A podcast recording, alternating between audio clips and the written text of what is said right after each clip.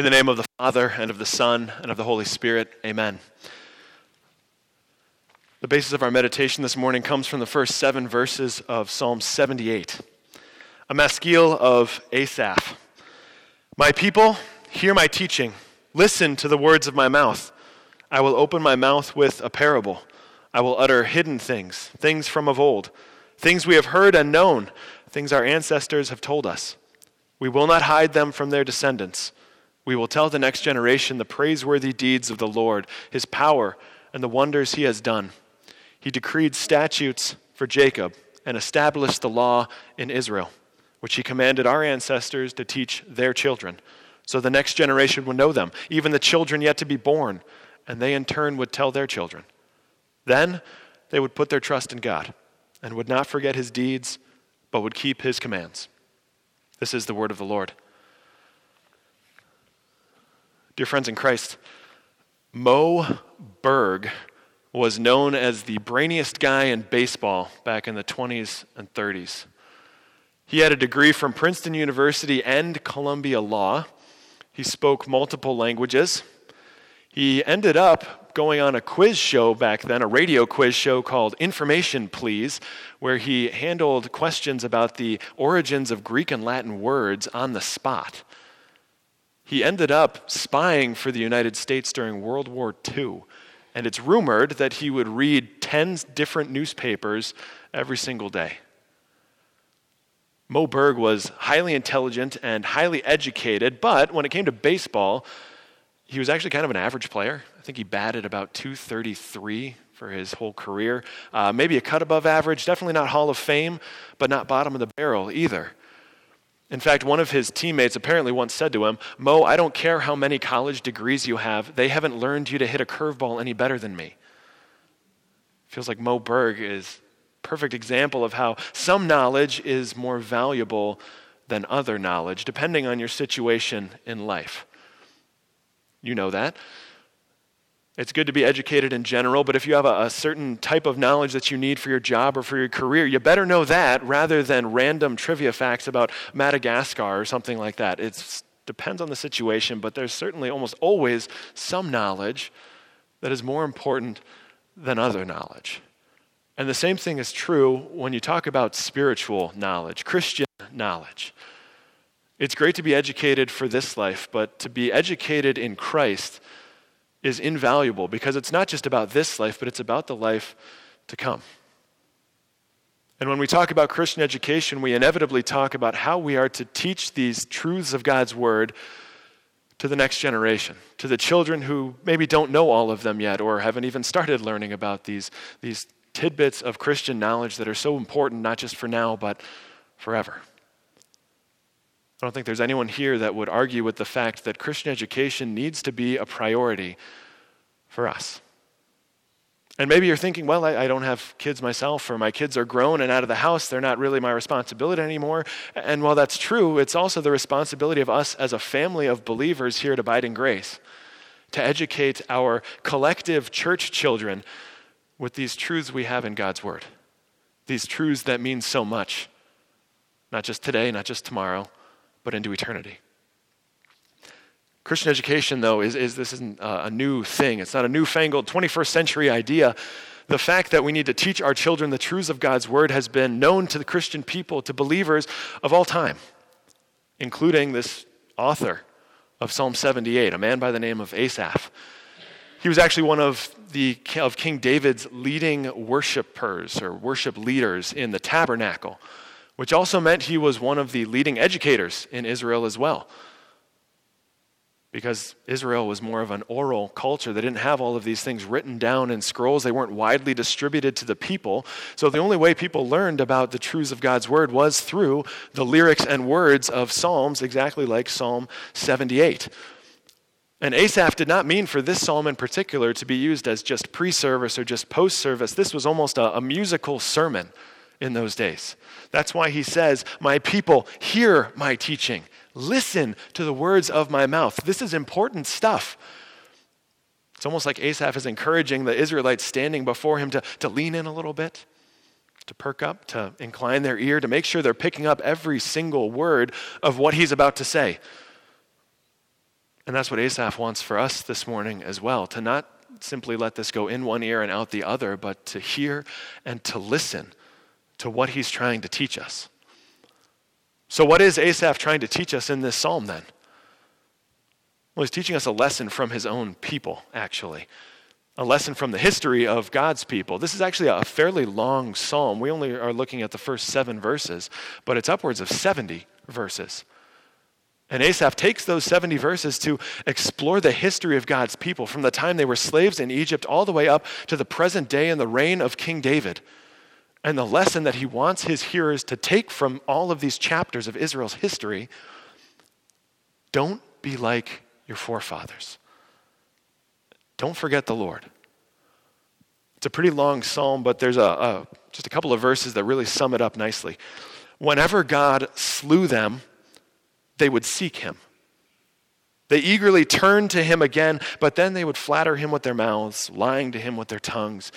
Their hearts were not loyal to him. They were not faithful to his covenant. Yet, he was merciful. He forgave their iniquities and did not destroy them. Time after time, he restrained his anger and did not stir up his full wrath. That's the lesson that Asaph was teaching those people of his day.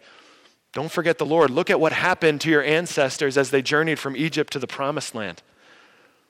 The only way that Asaph's hearers were going to learn about this lesson was by listening to him. And really, that's not all that different from us today.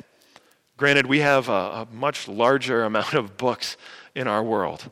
It's not an oral culture that we live in so much anymore. And yet, how many four-year-olds do you see walk up and take a Bible off the shelf and start reading it? I'm sure that many of you out there heard about the truths of God's word, not from the Bible itself at first, but from your parents or grandparents or pastors or teachers. Somebody told you, just as Asaph told his people. And that's really the way that our children learn about these truths. They hear it from us before they read it in the Bible. And so this lesson is not just for the people of Asaph's day, but for our day. We are the ones who are to tell the next generation. But what is it exactly that we're supposed to tell them? Well, Asaph is actually pretty straightforward here. He says, we will not hide them from our children. We will tell the next generation the praiseworthy deeds of the Lord, his power and the wonders he has done. The wonders of God, the deeds of our Lord, that's a, a huge chunk of the curriculum when it comes to Christian education. And thankfully, those things are not in short supply. Even in just this one psalm, you can learn about God parting the Red Sea. You learn about the, the pillar of cloud and fire that leads his people through the wilderness. You learn about countless gallons of water coming from a rock in the middle of the desert. Manna covering the ground like dew every morning for forty years. Quail blotting out the sun in the evening for more food. You hear about the ten plagues that God visits on Egypt and on Pharaoh, and how he drove the Canaanites out of that promised land so his people could settle in peace. And that's just one single psalm. Now, you and I know that maybe God doesn't work in quite so much in outward ways, in visually fantastic ways as he did among his Old Testament people, but we know that he still works. He still works through his word, changing hearts of stone into hearts of flesh, hearts that trust him, that love him, that believe in him. And that is no less of a miracle than an entire ocean spreading its way for two million people to walk through on dry ground. These are the works and the words that are still praiseworthy of us today and still worthy to tell of us to tell our children. That's not the only thing that Asaph says we should be teaching the next generation, though. He also says this. He, God, decreed statutes for Jacob and established the law in Israel, which he commanded our forefathers to teach their children. So along with his works, God also charges us as Christian adults to also teach the children his words, his statutes, his law, his his commands. And, and at first, maybe that's not something you want to you want to do. It's easy for us to kind of pull back from that. We're a, a gospel-centered church, gospel-centered people. We want the gospel to be the one thing someone takes away from that, from Sunday morning worship or from a conversation. We know that the law is not how we get to heaven. God says the law, you, it can't make you righteous, but rather it shows you how sinful you are.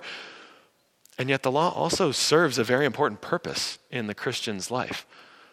It serves not just as a mirror to show you how much you need a Savior, but it serves as a guide, a framework of how we live God-pleasing lives and make God-pleasing decisions. So we shouldn't shy away from teaching our children the laws and the statutes, the decrees of our God.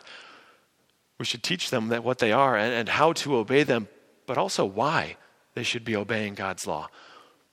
Not out of fear of, of God's wrath being stirred up against them, as Asaph says, but rather out of thankfulness and love for all of those works he's done for his people in the past and his people in the present. That's it. It's really just a two-part curriculum that Asaph is describing here. Teach the next generation the works and the word of the Lord. And those two things really are forever intertwined as well. We hear about these wonderful, praiseworthy deeds of God in his word. And it's those praiseworthy deeds of God motivated by his great love for us that encourage us and empower us to keep those statutes and those laws in his word. But that's it. That's what we tell the next generation, the works and the word of our God. Asaph's pretty clear in that, but he also doesn't stop there. He doesn't just tell us what we should be teaching, but he tells us why, why we should be teaching these things. He says, he commanded our forefathers to teach their children so the next generation would know them, even the children yet to be born. And they in turn would tell their children. With that one sentence, Asaph lays out this long-range vision for the church so that the gospel would be passed down from generation to generation. So when you tell your children these truths in God's word, recognize that yes, it's for their benefit, but it's also for the benefit of their children and their children after that and for countless generations. You are continuing this chain of the gospel, one link at a time as the generations go. There's an urgency here though as well, along with the encouragement to continue this chain. There's an urgency because all it takes is one generation to start to lose those truths of God's word. One weak link in that chain and the entire thing can be broken off. One fumbled handoff and the relay is done. The baton is lost and so is the race. So there's an urgency in how we tell our children that we make sure that these truths are embedded deeply in their hearts so that they in turn can benefit the next generation after them. But if benefiting countless generations isn't quite enough to motivate us, Asaph then draws his eyes down from this long-range vision and instead focuses on the here and the now. And he lays out these three blessings that we can expect from God when we teach his word to our children. He says, teach this to your kids that they would put their trust in God and would not forget his deeds, but would keep his commands. That they would put their trust in God. Does a parent want anything besides that for their kids? You could easily answer yes. I mean, most parents out there want their kids to, to do well in school, to marry someone and have a beautiful family, to maybe have a, a steady job or, or go pro in athletics. They want lots of things for their kids, but all of that, fame, notoriety, money, even happiness, it doesn't mean anything without that foundational trust in God through the ups and the downs that will inevitably come into your kids' lives. So we teach them these words so that they would put their trust in God so that no matter what happens in this life, they know exactly how this story ends. That's, that's one blessing we can expect from God as we teach these truths to our children. The next is this, that they would not forget his deeds. Forgetfulness was the Achilles heel of the Israelites. Even though they saw so many of those amazing, awe-inspiring works of God with their own eyes, they still forgot. Even though they saw the love that motivated God to perform all those acts on their behalf, they still forgot. And they forgot to pass it along to their children. And, and once they forgot, that's when they started to stray again and again and again. But we shouldn't be thinking that we're any less prone to forgetfulness or distraction or negligence of God's word than they were. We just as easily let things crowd out God's word from our lives. We just as easily let barriers of communication get in the way between us and our children. To combat that forgetfulness, that distraction, that negligence, we need to be connected to God's word all the more. Whether it's in your own personal devotion or here at church, we need to be in the word so that we don't forget those deeds that God has performed, not just for his Old Testament people, but for us today. That's a second blessing that we can expect, that God would boost our children's memories of the things he's done for them as we continue to keep them in the word as well. And the third thing is this, that they would keep his commands. We want our children to keep God's commands, and not just because maybe that means they'll keep our commands a little bit better at home. We want them to keep his commands because we know exactly what those commands are and what they do. That they're not a, a stick or a club to beat kids over the head with, but instead they're that framework of Christian life. Something to base decisions on so that they're God-pleasing. We want our kids to keep these commands, absolutely, but we also want them to keep them for the right reasons. We and our children, we don't want to keep God's commands simply because we're scared that if we don't, something terrible may happen, that God's wrath will get brought down upon us in some way, shape, or form. We don't want to keep God's commands as some sort of insurance policy, just in case, you know, Jesus' death didn't cover every sin. We're covered a little bit more ourselves. No, we want to keep God's commands ourselves and teach our children to keep those commands uh, simply out of the love and thankfulness we have for what God's done for us, for the daily blessings he sends us, and for the Savior he sent to the cross for us. Some parts of God's word can be a little bit confusing. The first time through, it can be a little murky, hard to understand. This is not one of those places. Asaph is about as straightforward as you can be here. He lays out exactly what we are to teach our children, and then he even gives us reasons why. It's not Asaph's fault that this doesn't happen. There's a, a disconnect between what we are called to do as Christian adults and what we actually do. I don't think that there's anyone in this church today who would who would do what Asaph says and, and hide these things from their children. That's not something that we want to do.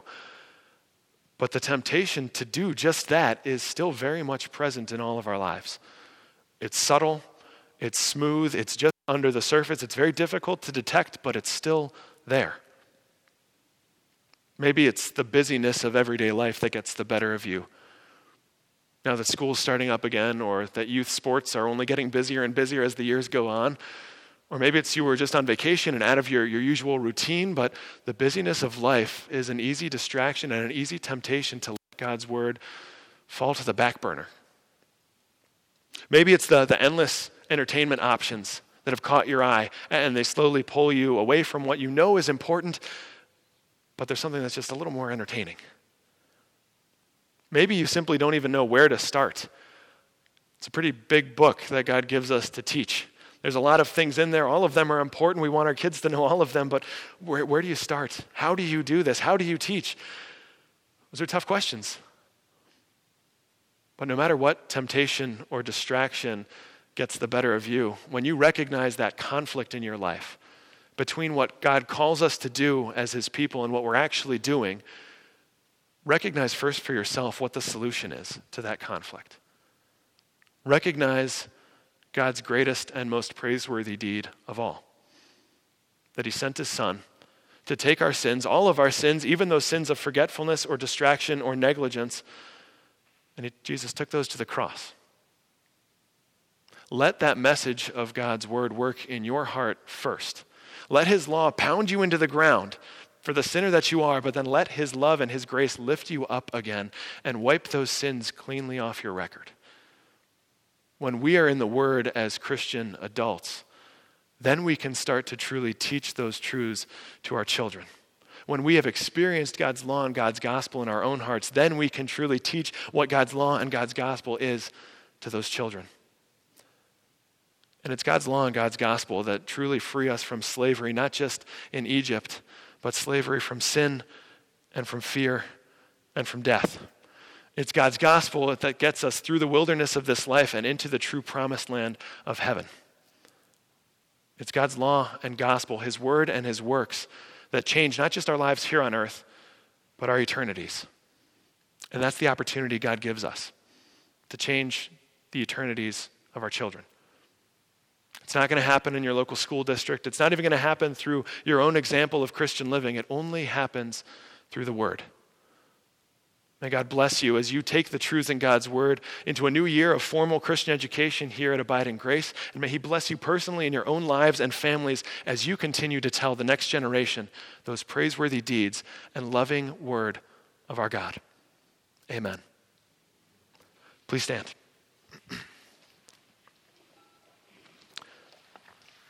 We join in confessing our Christian faith with the words of the Nicene Creed on page eleven in your worship folder. We believe in one God, the Father, the Almighty, maker of heaven and earth, of all that is seen